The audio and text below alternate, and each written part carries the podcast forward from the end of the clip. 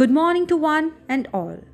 In view of growing issues of violence and terrorism in our state and country in a large scale, I had a great desire to address the power of unity. I feel immensely privileged to have got the opportunity to express my views on national integration. In other words, national unity.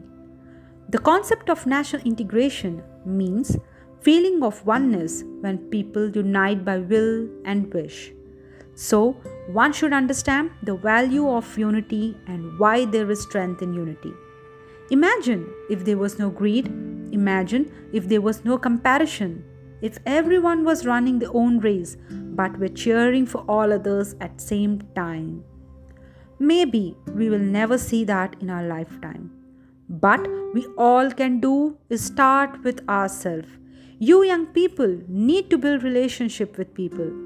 Build trust with those who in turn trust you so that you can remain united at time of extreme challenges and difficulties. Besides for students, it is an adult's duty to show and teach in the name of unity so they can face and conquer challenges. We cannot always build the future for our youth, but we can build our youth for future. Yes, you young people, the world needs a lot and we need from you. We really do. So choose to set the example of kindness and integrity. There is a quote that says no matter how educated, talented, rich, or cool you are, how you treat people ultimately tells all. Integrity is everything.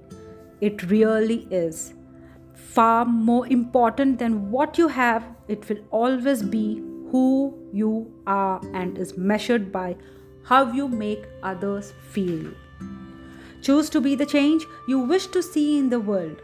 Decide you will not wait for someone, but you will set example. Be the reason someone believes in goodness of humanity. Be the reason someone else decides to make a difference in others. It is a wrong message that we should see everyone as same. This is the root of failure of harmony. Because the truth is we should not see everyone as same. We are made of different colors. We have different cultures. We all are different. The key to this door is to look at these differences, respect these differences, learn from and about these differences, and grow in and with these differences. It is beautiful. We are not on a journey to become same, but we are on a journey to realize and learn from all our differences. And that is what makes us beautiful human race. To conclude, life is not only about going to job. Rather, it is also to know about what you don't know. It is about being open to people and new ideas. The chances you take, the people you meet, the faith you have is going to define you. Never hold back and remember, never fall backward. So, requesting students, if we ever to grow, we ought to learn and always learn that we all can work, but together we can win. Thank you.